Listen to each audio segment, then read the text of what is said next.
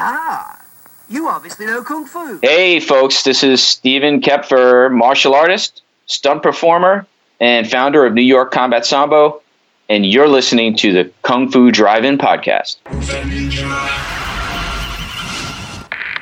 Welcome to the Kung Fu Drive In Podcast. Adjust your speaker box, sit back, relax, and remember your Kung Fu may be good, but mine is better.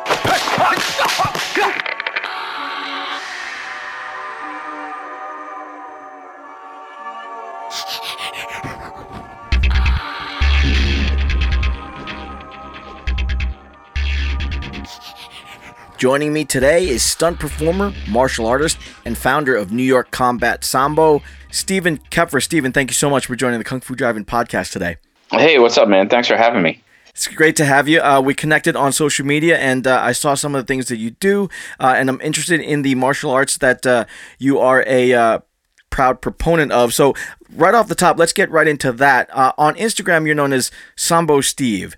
Now, what exactly is Sambo? So yeah, that that nickname came around a long time ago, like uh, the early days of mixed martial arts. Like when I was trying, when I was on. Um, well, now it's called MMA.tv, but back then it was the underground forums, and uh, I needed a a uh, screen name for my account, and uh, I was a Sambo guy, and my friend was like, "Hey, just call yourself Sambo Steve," and it stuck. So that's basically on every platform, that'll be my screen name. So if you ever need to find me, just just look for that. But uh, so sambo, yeah, it's a it's a martial art that is derived from judo and several other wrestling styles from the former Soviet regions and um, some other martial art styles as well, like Japanese jiu-jitsu and um, basically a whole bunch of different things.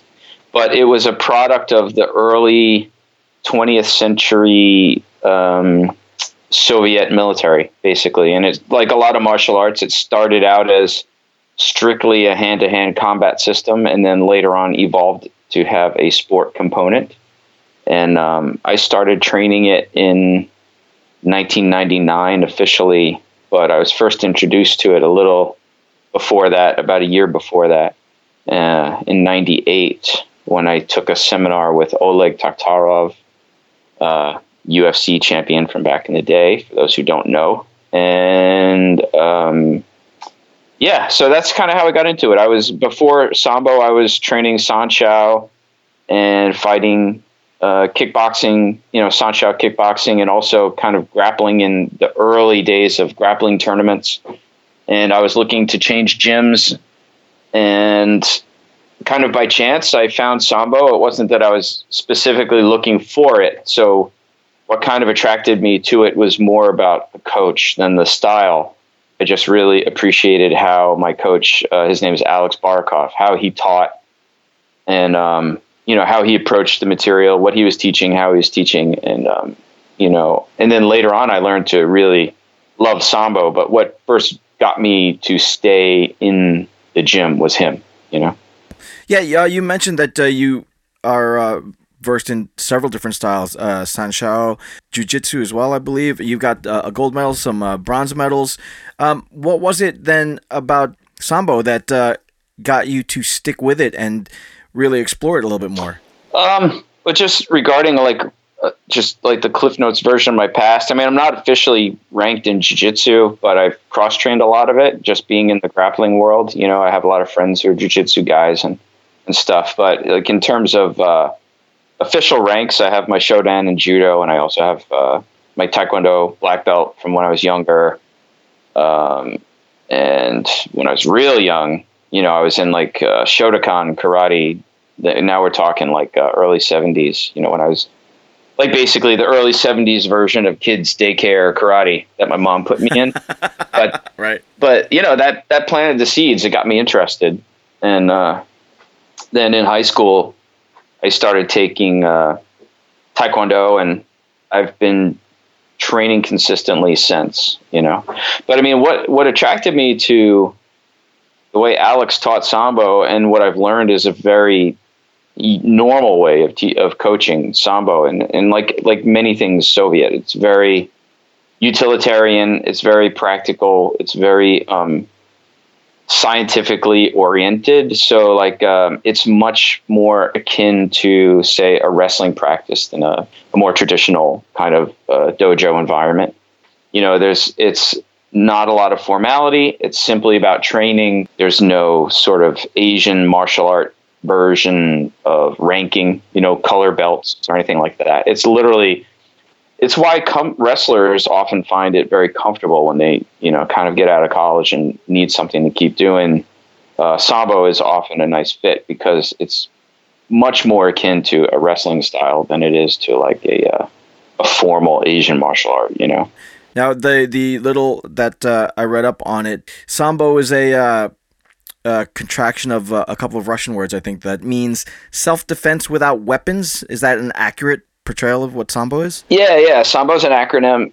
So it's it's a lot easier to say Sambo than what do you do? What do you train in? I train self defense without weapons. Uh, so I would I train self defense without, and then to say it in Russian, which I would probably bastardize it, but Samoshisa Besharusia, right? Is yeah, right, right, right. So I'm sure Russian listeners will tell me that I just like totally screwed that up, but but that's basically what it means, and um, you know, and the irony is in the early days of sambo, they practiced a lot with weapons, but of course, right. Uh, but that is what it stand. What that that is what it means, and um, I don't know. I just I just really loved it. You know, I mean, what I say t- today, what I say to people today is, remember how cool you thought John Wick was when you first saw that movie, and you were like, oh my god, those fights are amazing.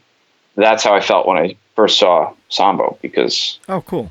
It's very similar kind of stuff. I mean, that's why in the storyline anyway, John Wick is a Sambo guy. You know, right? So like all that choreography was meant to emulate kind of a Sambo flavor. Of course, Hollywood version, you know, much more dramatic than real life, like all Hollywood fights, but it was meant to emulate that. And so, like, when I was looking to move on to something else, in my own training back then. And then I took my first Sambo class. I was like, wow, holy cow, this is like amazing stuff. Like people are doing scissor takedowns and all these jumping, flying techniques and stuff. I was like, this is really cool. Now that's interesting. Now you mentioned that you found a Sambo class. I had never run across any kind of Sambo class uh, you know, and I've, I've been around a while, so um, it would be the first time that I'm hearing about any kind of sambo class.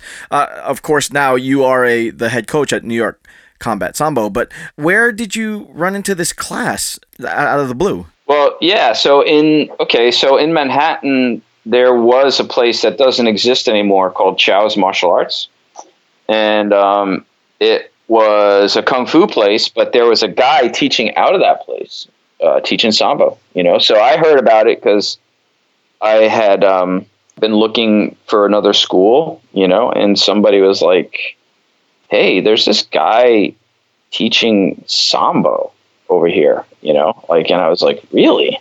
Now, of course, there was at that time some existing in like Brighton Beach or like if you were in like a small pocket Russian community or something. And mostly that training was and it probably it still is largely like that uh, today. Like uh, a lot of expats train there, and uh, aside from just training, it's also like for for a lot of expats, or it's for cultural Russians or for you know Ukrainians or um, Georgians, or it is a kind of a way to keep some cultural context for them. You know, so it has it has much more meaning than just like uh, an awesome thing to train. Like there's cultural relevance, but um, but for me, not being in those communities, and I was like, whoa, there's a Sambo guy. Let's go check out the class, you know? Because I, I had left where I was training and kind of drifting for a little bit, like figuring out where I wanted to go. And uh, yeah, that's how I found it. It was like kind of by chance, you know? But I'm glad it happened. Yeah. no, that's cool. It changed my life on, on, on a million on a million different levels. Like I have, I mean, I have martial arts to thank, just in general, martial arts to thank for so much, but Sambo specifically, like, it's unbelievable how it changed my life. Like, who knew walking into that class, like, uh, that long ago would have the ripple effect it had in my life, you know, to today. You never know. Yeah, that's fantastic. And we're going to get into a, a bunch of that because you mentioned John Wick. But before we get there, uh, you had an interest in film and TV work since you were a kid as well. So, which came first for you? Your interest in martial arts or your interest in becoming part of the entertainment industry? Hmm. Kind of.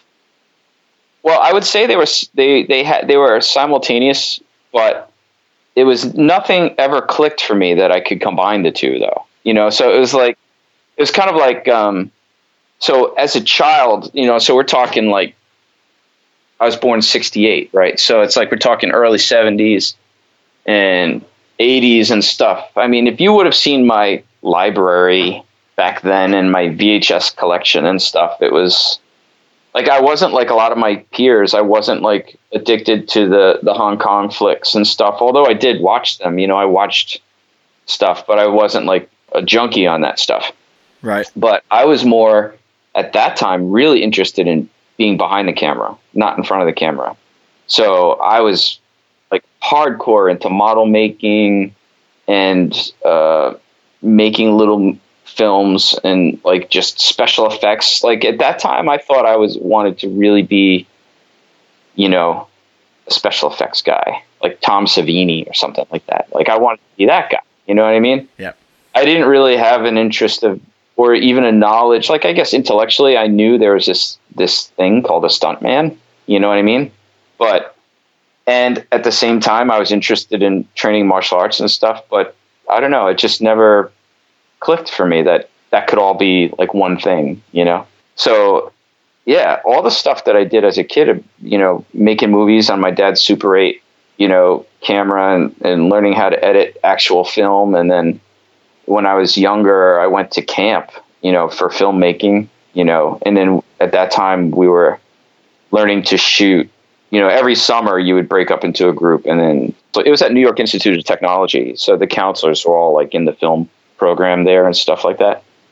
And um, so for the whole summer, you would have a project that you would work on, from writing it through through um, shooting it through post production. You know, and um, we were working on like Betamax decks and learning how to edit like tape and stuff. It was, you know, it was cool, but it taught me like the very fundamental way to approach shooting something. You know, okay, so we had the summer.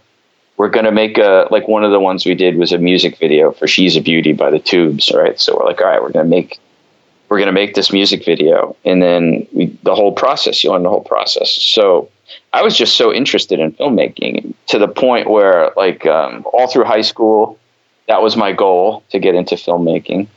And then, um, you know, high school, I, I was an art and music guy, like most of my life. And um, I went to Bayside High School, which was a magnet school for the art, for art. And then I ended up going to School of Visual Arts in New York City for college on a scholarship. And, but I got my scholarship for advertising and art direction but even that was like my goal was well i'm going to use advertising to learn how to make movies. You know i'll learn to make 30 second commercials which i'll i'll make i'll learn how to make movies you know. So like in college i uh i learned how to storyboard copyright you know i'll do all that kind of stuff. And then um i ended up not working in advertising.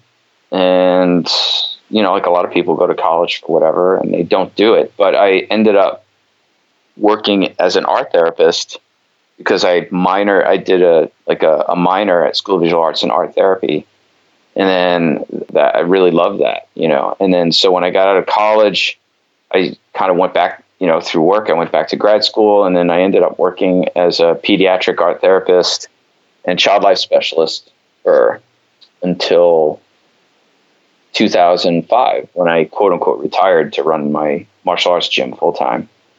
But so for a big, big decade of my life, I worked in pediatric oncology, intensive care, and I did medical education, and um, and I was a, a group counselor and individual counseling, and did all this other stuff, research, publishing. You know, it's like it's a whole part of my life that people have no idea that even. Exists. Well, that's interesting because uh, I'm assuming that throughout all of that going on, you were still training and studying martial arts. Is that right?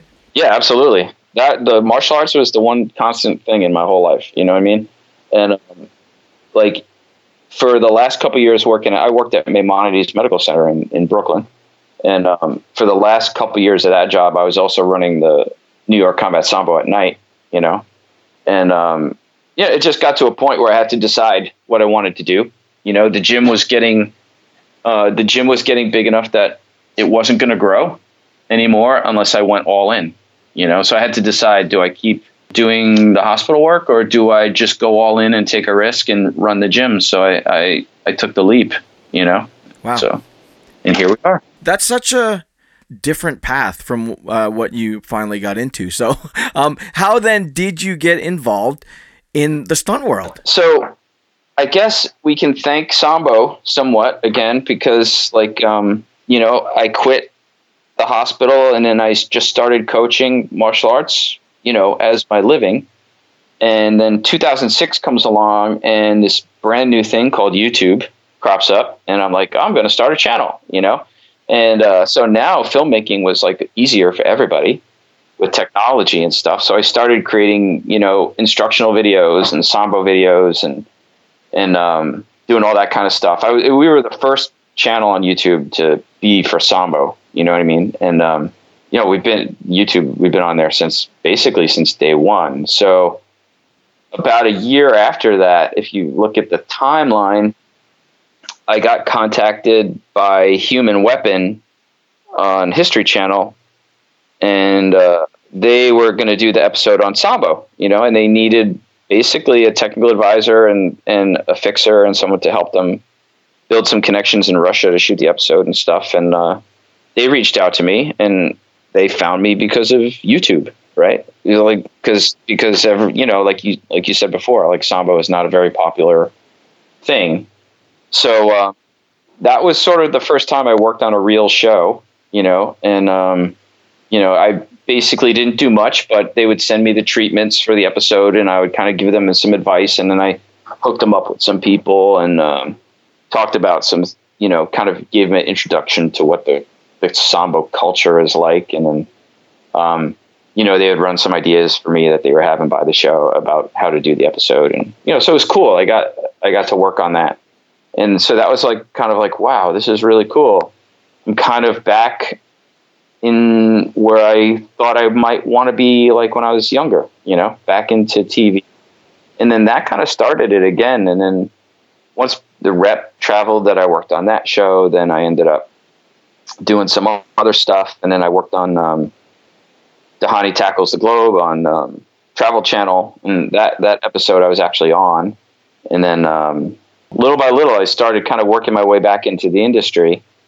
And by 2011 yeah i think like 2011 i, I produced a documentary about um, how mma was still illegal here in new york and uh, which by the way everybody can see for free now on my vimeo channel. So just you can search my name on vimeo. You can find that documentary.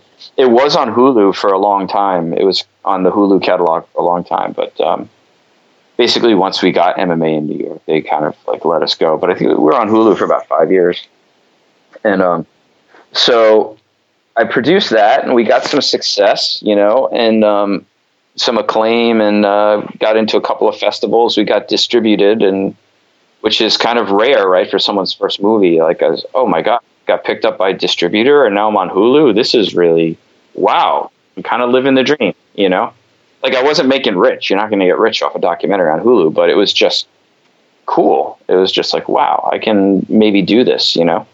And then, um, shortly after that, a former student of mine named Sean Fitzgerald, uh, who used to fight out of my gym, but also went to college for film and stuff and ended up moving to LA.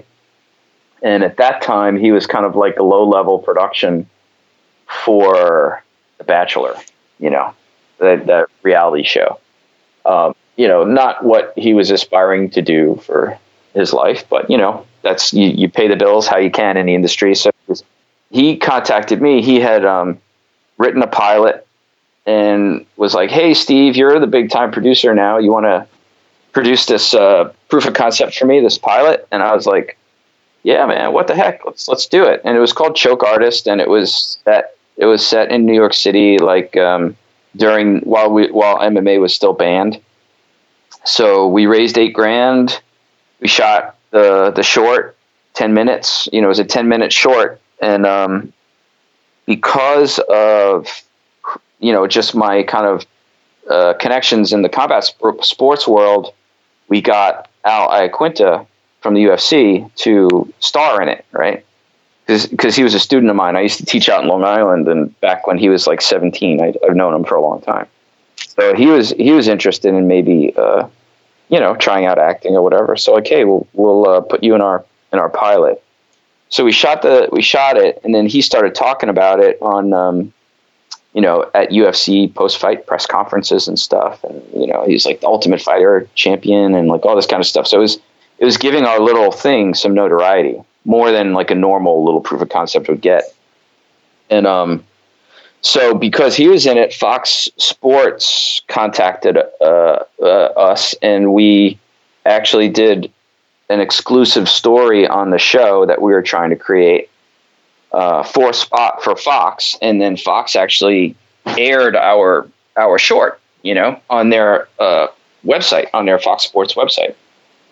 That got seen by someone from Darren Aronofsky's office, and they reached out to us and said, "Hey, would you come in for a meeting because um, Aronofsky's considering maybe doing a TV series with an MMA theme?" And we were like, "Holy cow, yeah!" Like we're going to have that meeting for sure. And so we we had the meeting and through we had a couple meetings and like a lot of shows it, you know it ended up not going anywhere. But in the pilot there was an underground fight club scene that i choreographed the fight for. And um, i had met through those meetings the stunt coordinator that works you know uh, a veteran new york guy that that works with aronofsky. And he was like hey man you should really consider stunts you know this so this was in 2014, and then um, that was kind of like the push I needed to to consider this line of work. You know, so that's kind of how I got there, and then the rest has just been like the same slow burn that every performer goes through trying to get into the industry. Yeah. Now, yeah, we're now we're talking 2014. That's that's six years ago. So since then, you've worked on some some pretty awesome projects. You mentioned John Wick, but I mean, you were in John Wick 2 and 3. You worked on The Punisher, Ray Donovan, The Blacklist. That's a pretty cool mix to get into for having just gotten into this industry six years ago. Yeah, I'm pretty fortunate and blessed, I have to say. You know, like I, I'm an, I'm a kind of an outlier in this in in the industry. Like, um, in that definitely not the typical rookie in the business. You know, like I'm not a young guy trying to make it. Like I'm a guy with an established career, an established place in a very particular community, like the martial arts community. So, like in that way, and I have a gym. So those those were really big helps for me, like for my hustle. You know what I mean? And then my my partner at the gym, Paul Verace, like he was interested in in getting into the industry too. So that kind of like is how Breakfall Studios started, like our training group mm-hmm. over there but it's a little easier to break into the community when you have a place to train, you know?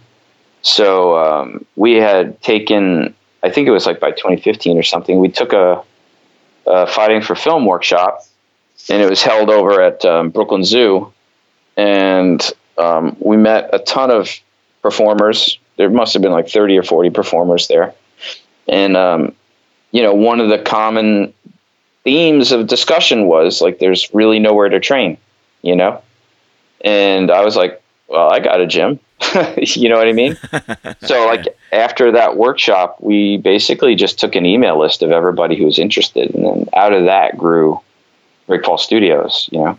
That's cool. You know, and but it was a long time. It was like so you like you're saying like 2014 I is when I kind of decided I really wanted to give this business a go and then it wasn't until 20 the end of 2016 that i got into sag you know? So everything before that was non-union stuff and and um, trying to make those connections and build those inroads and do all the things that you need to do to get into the industry which for everybody's kind of different you know? Sure yeah. like and and part of it is just like um, i would say like a lot of doors open up to people you know? Like a lot of people are presented with opportunities and maybe they miss it or they don't see the opportunity or they're afraid to, to take advantage of an opportunity or they think they don't deserve the opportunity that's presented to them.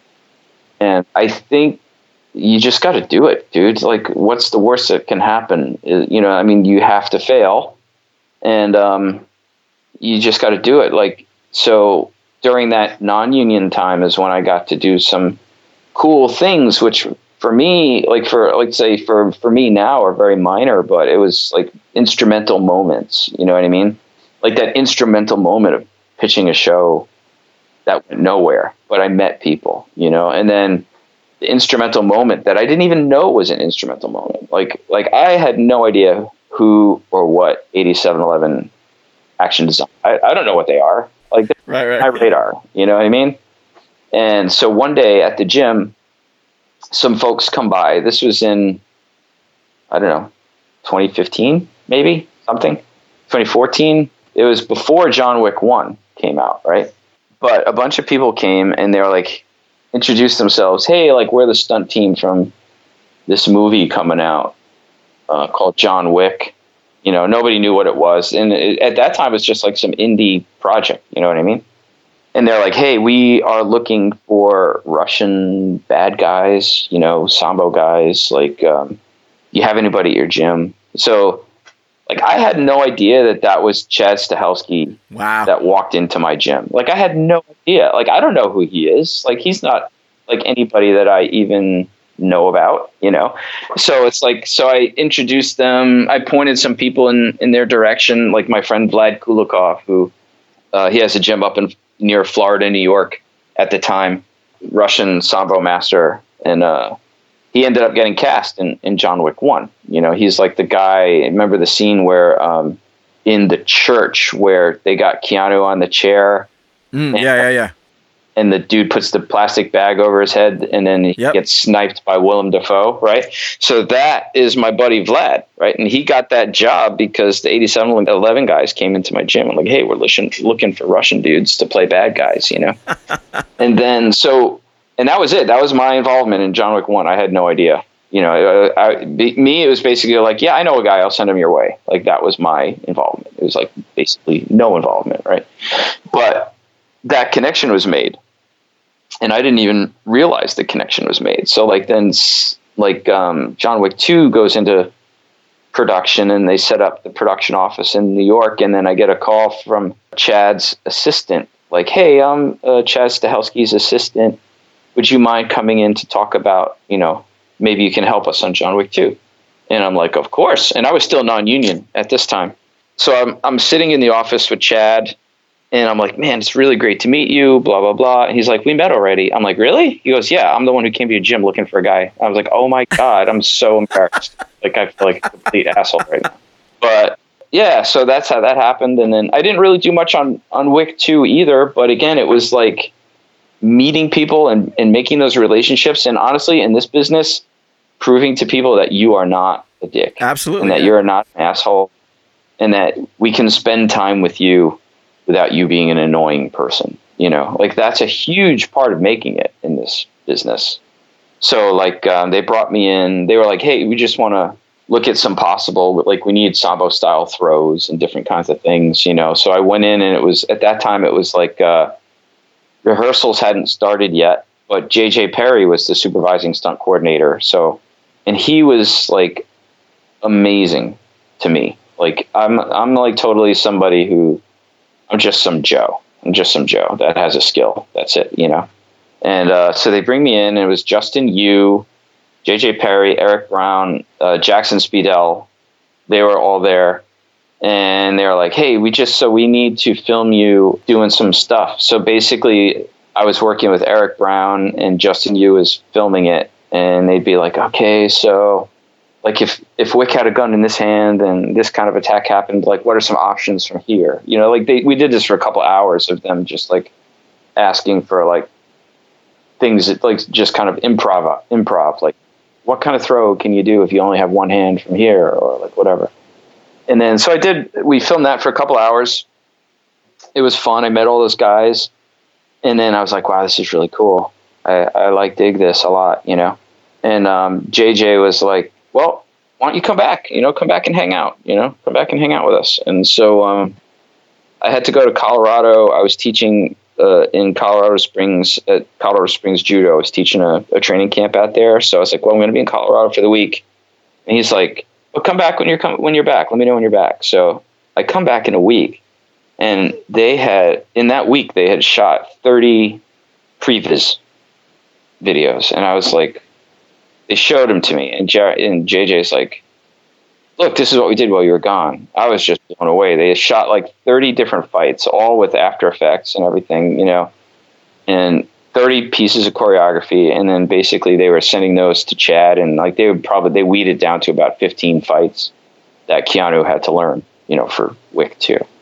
And so I was there for the first couple days of rehearsal. I was there for the first rehearsal day with Keanu, and then, um, you know, and then like so the, for the first day they asked me for some hey what what'd you do here or there or whatever. But eventually i just kind of was just there and watching and learning you know? And it was great that they actually opened their doors and let me you know come in and learn that way. And by the time uh, that was in that was 2016 maybe? Yeah because uh, yeah. two was 17 right? Yeah. Yeah so by the end of 2016 i got in the union you know what i mean anyway, my point is is that you have to like just take opportunities that are presented. You know, you have to say yes and figure out how you do it later. Even if the in the back of your head is you're saying like I don't know if I can do this or I'm not really worthy of this or or or imposter syndrome, which we all have. You know, it's like that part of your brain that's telling you like, "Oh my god, they're going to learn that I'm full of shit like real soon." well, let me ask you that about that specifically though because when you decided to open up a sambo school, like we were talking, uh, sambo isn't exactly well-known martial art or, or anything like that. So, w- were there people along the way that were like, "Dude, why are you opening up a sambo school? Nobody wants to study sambo." Um, it was definitely. I'll tell you what. The opening of the Sambo school, and and I used to head up the American Sambo Association. We did that for 13 years. Um, we got so much flack from existing small Sambo communities, like you know, calling us frauds or um, you know, like all different things. Like my my website was hacked. Um, I got threatening emails. Uh, you know, all this kind of horrible stuff, like people accusing me of being fake and lying about my credentials and all this kind of stuff. It completely prepared me for trying to get into stunts.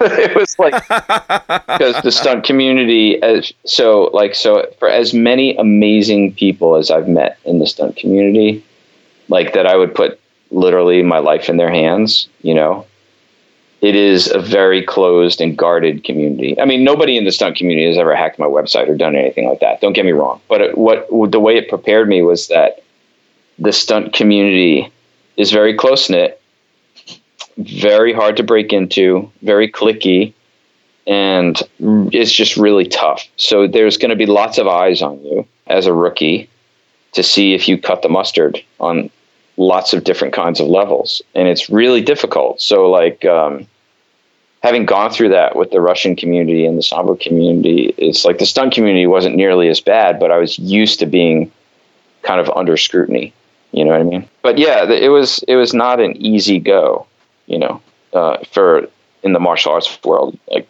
to create your brand as a sambo guy.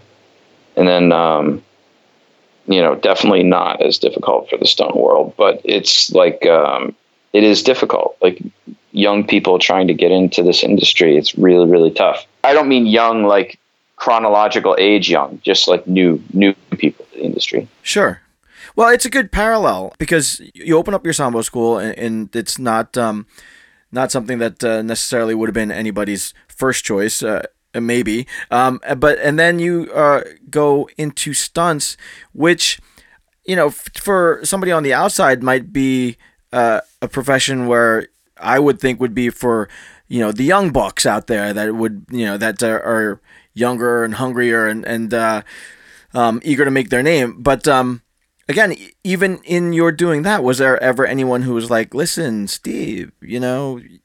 You're not exactly a spring chicken. Stunts aren't quite for us now. You know what I mean? Oh yeah, totally. There's there's always naysayers in every domain of life. you're going to have naysayers. You know what I mean?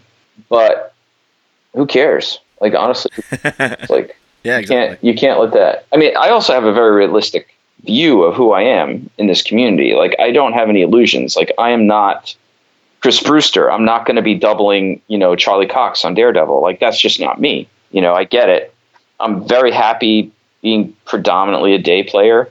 You know, in the New York area. Sometimes not in the New York area. You know, I might get a weekly contract here or there, but I'm under no illusion of like who I am. You know, I understand who I am. And, you know, I just love everything about the business, you know, that I've experienced so far, even even with all the challenges. You know, it's like it's just generally speaking, despite the clickiness and sort of the occasional bad apple, like everybody's really awesome, you know? Cool. Like and That's you cool. get to meet like people from the most diverse, you know, like cuz because there's no root into this business like for stunts, you know.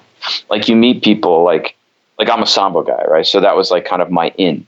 But then once you're in, you got to learn all the skills that everybody's got to learn. You got to learn, you know, screen fighting. You got to learn uh, falling. You got to learn driving. You got to, you know, get your rigging understanding up to snuff. You've got to, you know, all the basic stuff that everybody has to know. Your acting skill, your auditioning skill. Like it's you, you know, everybody has something that gets them in the door. Like maybe you were a pro skateboarder, or like the the rigger, one of the riggers on Devs. I worked on Devs, the show that's on Hulu right now. Yeah. Like one of the riggers um, that worked on that production, he's been in the business like over 20 years or whatever. But his name's Eddie Fiola. He is like a legend in the the BMX world, right? He's like literally the guy who created freestyle BMX. He's super famous in that world, and um, his first movie was Rad. Oh yeah. BMX back in the day, right? That's what that's what got him in. But like everybody else, then all of a sudden you got to learn all the stuff that we all have to learn. You know what I mean? So like you'll you'll have one thing that gets you in the door, and then you might not work again for another year. You know, Right. Um, so in that sense, we all are on the same page. You know. And then there are those people that are trying to get into the business that you just have to shake your head and be like, you know, like, really? I don't understand. you know, like what made you think that this is something you could do? You know, Right. Right. um, but but that's again, that's in every industry, right? I mean, we all, Sure. in every single industry. You know, like you could be working in a bodega and be the guy behind the counter who has amazing social skills, and and can set you. You know, you can you can be the guy that like everybody loves to come to in the morning to get their coffee, and you sell a, ton, a shit ton of coffee. And then there's that other guy that behind the counter that you will just be like, dude, in what world did you think you could be in the service industry? Like, cause you're an asshole, you know. Fair enough. And the stunt world is no different, you know. So Well, you took uh, the, another step in the stunt world by creating Breakfall Studios. Right now, you've got a stunt training studio right in Manhattan. How busy has that uh, kept you? Um, well, to be honest with you, that is, I'm not going to lie, for Paul and myself, that was kind of like part of our hustle Sure. to get into the community, you know. And plus, there was nowhere to train with and work out with other stunt people, you know. I mean, there were places, but like I said before, a lot of them are not open to new new people, you know. And I can't blame them. You know, you get a crew of people that you like to train with, and and you kind of close the doors and train with them, and then, you know, you invite people in as you know them, you know. And that's kind of how we ended up with Breakfall too. You know, it's like uh, we started out just like, hey, open for all, you know, open for everybody. But then you realize, well, that's not really going to work. So then we kind of added some hoops for people to jump through, you know, like, hey, you know, um, well, you got to at least have, you got to be union and you got to at least have one union job to come train with us, you know. I mean? But then you realize there's a lot of people who get in the union and have one union job who are like not good, you know, or just be blunt about it, you know, like so and it's and it's okay it's okay to not have skills like it's totally fine to not have skills and need to work on your skills. That's the whole point. But we were not trying to create a school. We were trying to create a training group you know? So if you don't have something to contribute to the training group then you're not helping us really. Because it's not like we don't want to create a class. That's not the whole point you know? We weren't setting up a stunt school. We were setting up a kind of a communal training environment. You know what I mean? So if you don't have the skill to contribute to that communal training environment, then you know you need to go. You need to take a couple steps back and go take a judo. Go start taking judo and learn how to fall. You know, like or you know go start go go take take boxing and learn how to throw some punches. You know, like uh, things like that. Because most of what you're going to do as a day player is fight and fall. Like that's pretty much, you know, if you can't do those, then you need to step back and start training. So we we uh, over the years, I mean, breakfall is coming up on five years or whatever. So we've kind of narrowed down to like where all those other groups are. I mean, we're still we still offer monthly workshops to anybody who's in the union, regardless of skill level. And then that's kind of where we um, you know, we'll assess people that we don't know, whether we want to invite them to work out with us or not, you know, or if we work with you on set or whatever, you know. But so in terms of workload, it, it hasn't been an entirely massive amount of uh, workload since I already have a gym, you know, and we're just operating out of the gym. So it's, it's just one more thing that the gym does. But you've also uh, used that opportunity to create some uh, some more films. Uh, coming full circle, uh, going back to your filmmaking roots, uh, Concrete and Crash Pads, and Rewind. Yeah, that was yeah. Uh, Concrete and Crash Pads was again. It was kind of like it's funny if you look at all the films I've done, like the documentaries. They're all things that I know about or want to know about. Like the first one sure. was was MMA and the fight to make it legal. You know, the second one that I helped produce, and it was basically my friend's film that I jumped on as a producer, but he it was really his brainchild was a Girl Fight. It was a documentary about women, uh, women's MMA. I mean, women's Muay Thai, which you should check out. It's on Amazon Prime. So yeah, I'm gonna check that out. Cool. You know, then the third one was again. It was like, well, I'm I'm trying to get into this industry. How can I meet these people? I got it let's make a movie about the industry. You know, like so basically it was kind of like uh, a hustle for me. Like so that documentary really got me in the door and got me introduced to a lot of people in my shoes that were also rookies and then also veterans, you know, and to learn more about the industry. So it was great for me as a as a tool to kind of um, educate myself and at the same time offer some education to uh, viewers, you know, not in the industry. So it was kind of a, a really cool multi layered project that kind of helped a whole bunch of people. It was great for the viewers, it was great for me, and it was really great for the for the community, I think, you know, just in terms of like it's it's kind of like a love letter to the community. And then you asked about Rewind, and that's just a short, you know, that we did we just did that one and it's going through festivals now and that was really basically just like um, you know all these years later now a bunch of we have a bit of a crew you know dp friends and sound mixer friends and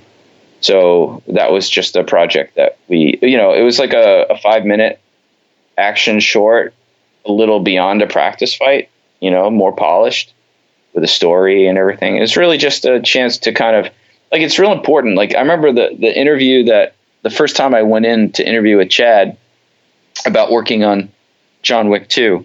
Like one of the things that I'll never forget that he said to me is like, listen, you need to shoot as much as you can all the time.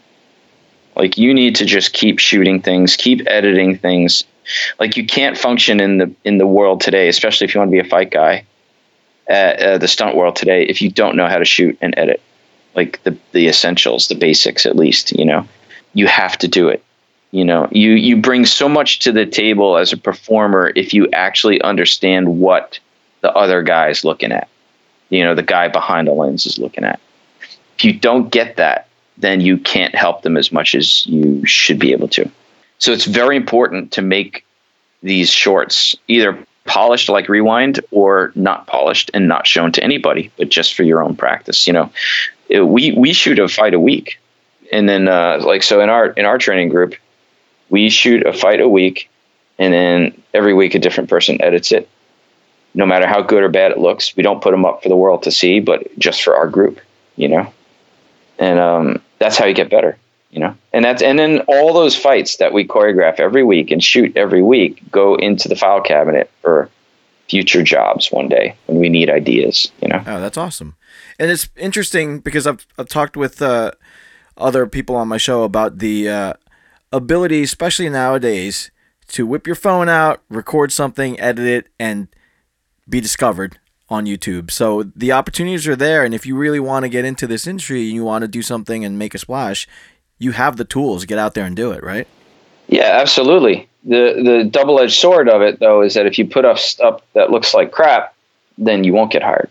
You know, so it's like there's a middle ground between putting up a lot of stuff and putting up nothing. You know, like um, I know that a lot of the old timers in the industry are not about social media. You know, they you know we're kind of in this pivotal place in the in industry where the world is so public now but historically the stunt community is very private you know it's like man behind the curtain and yeah so it's like they um you know there's there's definitely conflicting opinions about that but i think that um you can't not be on social media and the funny thing is that the a lot of the people who poo poo it I know damn well actually do go and look at what people put up.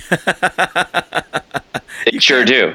And if and if they see something bad, they're passing around that phone on set, telling right, you know, right. sharing stuff that looks bad.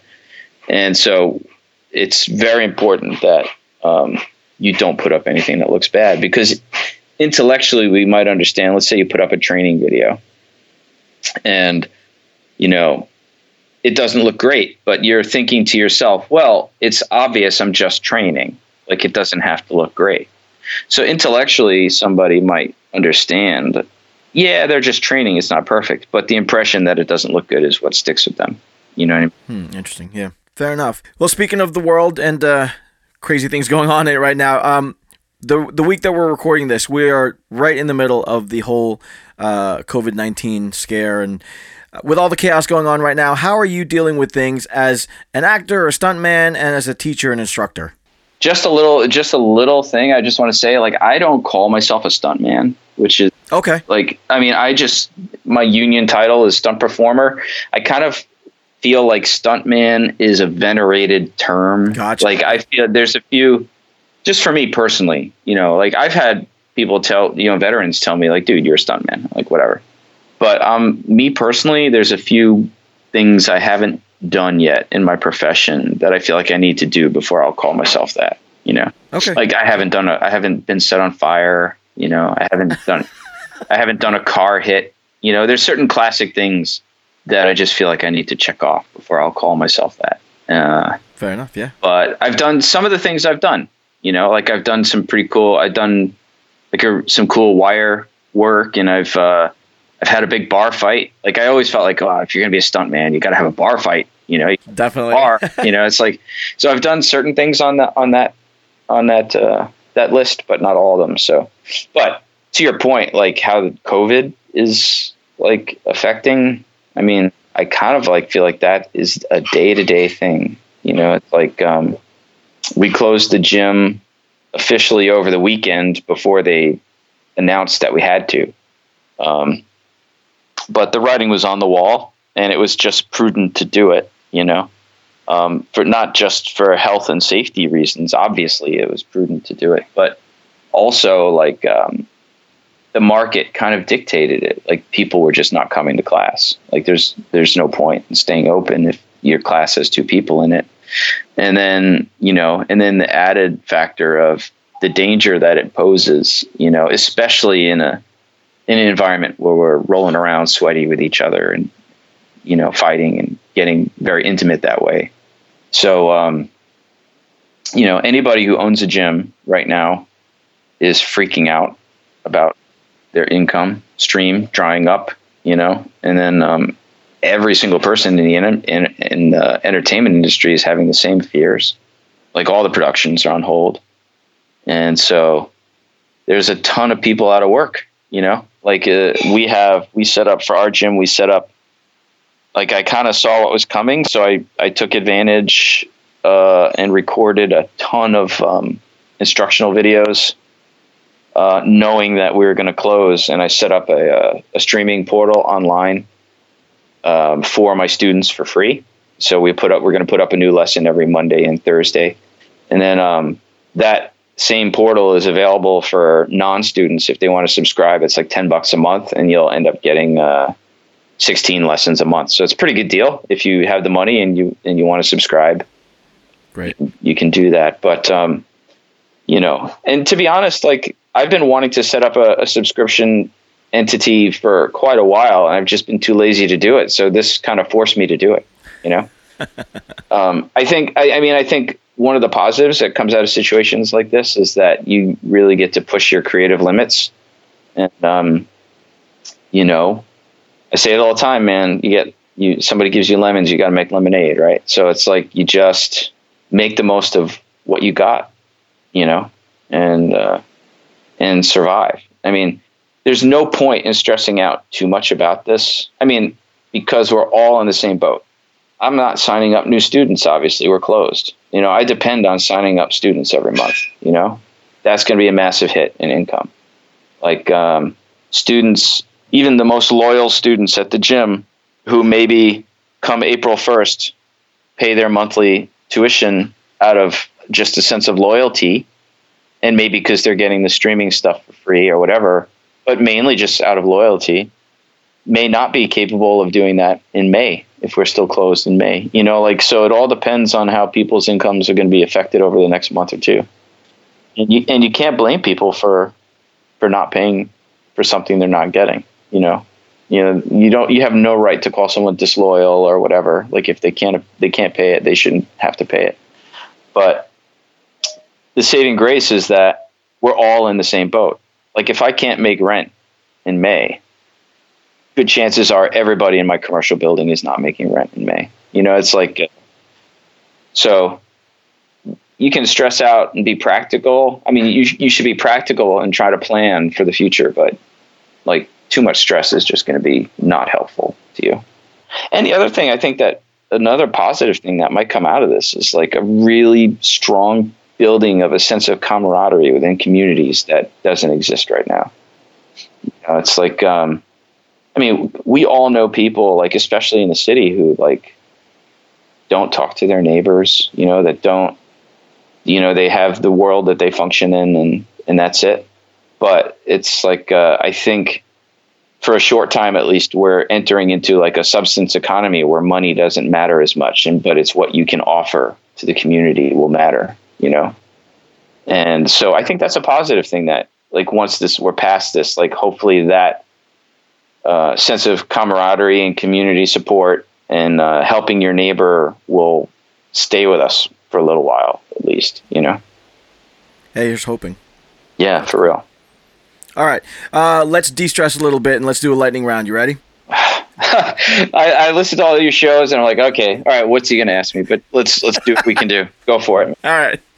Lifelong New Yorker, New York pizza or New York hot dog? Uh, New York pizza. Nice. All right. Uh, Marvel or DC? Marvel. I have to say that I work for Marvel. but Right, yeah, but definitely, definitely, definitely Marvel. Although I have to say, like growing up, I was definitely a Batman guy. So I don't know, maybe DC, but yeah, but Marvel for sure. More more recently, yeah. Okay. All right, fair enough. Um, uh, Marvel gives you a call, says they want you to play a superhero. Who do you do? Oh my god, like nobody, nobody. You'll have to create your own. Like I will be like, um, what superhero could I be that's like old and out of shape? I don't know. You can't be out of shape. You're a Sambo guy. I, I am not superhero, dude. I'm not superhero material. I am like, um, I'm Lex Luthor. I'll be Lex Luthor. oh, nice. the All bad right. guy. All I'll be a bad guy. that works. That works. Uh, do you have a favorite Sambo move? Uh, I'm really partial to like um, rolling knee bars and scissor takedowns. Like I dig those. But I, I do like there's a move called Vertushka, which is like in wrestling, it's called an arm spin. It's a kind of takedown. Like that's like one of my favorites. It's like such a killer move. It's I think it's the very first throw that you see in John Wick 2 also. Oh, cool. All right, cool. All right. Uh, you do a movie spotlighting Sambo. What do you call that movie? Total victory. Ah, nice. That's Max of the 80s, 90s. That's awesome. That's literally what if you win a match by um, a perfect throw or a submission, that's what it's called. It's called total victory. Oh, nice. Very cool. All right. Uh, last question, and it's a trick question, so hopefully you, you get it right. Uh, what's your favorite podcast about kung fu, martial arts, movies, and entertainment? And now, combat sambo too. Yeah. I, well, let me guess. Would it be the Kung Fu Drive-In podcast? I think it is. Excellent choice. All right. Uh, what other stuff do you have going on then? Uh, and uh, where can my audience go to follow with uh, your work and your school and uh, your stunt training and all of that stuff? Um, well, like I said before, on every social media platform, basically, you can find me as Sambo Steve, one word. Um, if you want to follow Breakfall Studios, it's uh, at Breakfall Stunts on Instagram. New York Combat Sambo and Breakfall Studios both have pages on uh, Facebook you can find. Uh, in terms of what's going on, I'm not working on anything at the moment. You know, it's like pretty quiet for everyone. But uh, I do have a project that uh, I don't want to say too much about, but I have an opportunity, which obviously is going to be delayed now. But I actually have a meeting about it tonight, a phone meeting with someone tonight about it to um, pitch. I may have an opportunity to pitch a show to Netflix. So keep your fingers crossed on that. Very cool. Very cool. Keep us updated on that. So that would be more like a writing production side for myself, not stunt side or anything like that. Oh, that's more, great. More on the creator side. But uh, yeah, so that was actually all just getting started before all this happened. So I'm not sure. It's not like it's going to disappear, but um, definitely sure. there's a delay there for sure. All right, well, that's great. Hopefully uh, that pans out, and uh, hopefully we're out of this sooner rather than later, and we can all get back to normal. But um, Stephen Koepfer, thank you so much for uh, taking some time out to talk. It was a great conversation. I, I learned so much about Sambo, and uh, I wish you the best of luck. Yeah, man. Uh, thanks for having me on, dude. And um, yeah, I think you're right. This look, regardless of how this, how long this lasts, whether it's two weeks or two months or whatever, you know, we're going to pull through the other side, and we're going to have a big party at the end. yeah, hopefully we'll have a, a huge party. But um, well, uh, we were talking uh, before we recorded. Uh, you are actually located very close to me in New York, where I work. So hopefully I'll be able to stop by and meet you in person and maybe do a show right there from your school. Yeah, definitely come by and take a class, man. See how you like it. That'd be awesome. I know. I know. I listen to the show. I know you've been training. I have. I have. you got to come by and get on the mat a little. All right, sounds good. I, I would love a uh, an introduction to Sambo uh, from uh, from uh, Sambo Steve himself. That'd be awesome. You got it, man. Thank you so much again, and best really best of luck with everything. And uh, like you said, uh, we're gonna pull through this, and uh, hopefully we uh, have a huge party afterwards. So thank you so much. Big time, big time, totally. Huge thanks to Stephen Koepfer for hanging out with me for the show. I love talking to knowledgeable people about martial arts, especially about styles that I'm not familiar with, and Stephen shed a whole lot of light on Sambo, so I'm intrigued. Now, I don't know that my old body will hold up to that kind of punishment, but I hope to get to hang out at New York Combat Sambo soon and see what's what. Just have the ambulance on standby. Now, if you want to follow Steve, you can find him on Instagram at Sambo Steve or at Breakfall Stunts. If you're on Facebook, both New York Combat Sambo and Breakfall Studios have pages there and I'll leave all those links in the show notes, so swing by, let them know that you heard them here on the show. In the meantime, give me a follow on all my socials as well, and if you have a moment, give me a rating or review on Apple Podcasts if you can, because that would be super cool of you, and it really does help the show keep growing. Until next time, Poison Clan. Peace. Poison Clan rocks the world.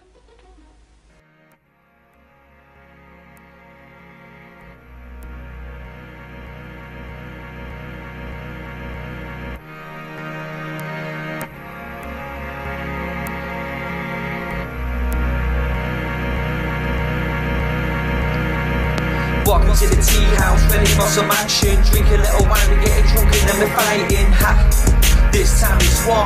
We smash the place up with a dragon claws. We're walking to the tea house, ready for some action. Drink a little wine, we getting drunk and then we're fighting. Ha! This time it's war. We smash the place up with a dragon claws. I see the iron fisted monk from the daily prayers. Shaolin monks on the hands running down the thousand stairs. The fatally kind now's in King Hu's hands. With the fearless Aida roaming over the land. Yeah, the little big soldier is older and wiser. He wants a world of peace because he doesn't want to fight. Yo, got the venom mob blade down the law. Bruce Lee delivered kicks, guaranteed to break jaws. Fight for the cause, then pause, hear applause. Not the end back kicks will defeat the outlaws. Very good, but balls don't hit back. Yeah, the death jewels here, Derek Lee's coming back. The Tai Chi master, Jet Li's even faster. Could chat a little drink because he is the drunken master. Once upon a time in China, Rosamund Kwan is real fine, but see Maggie show your spine.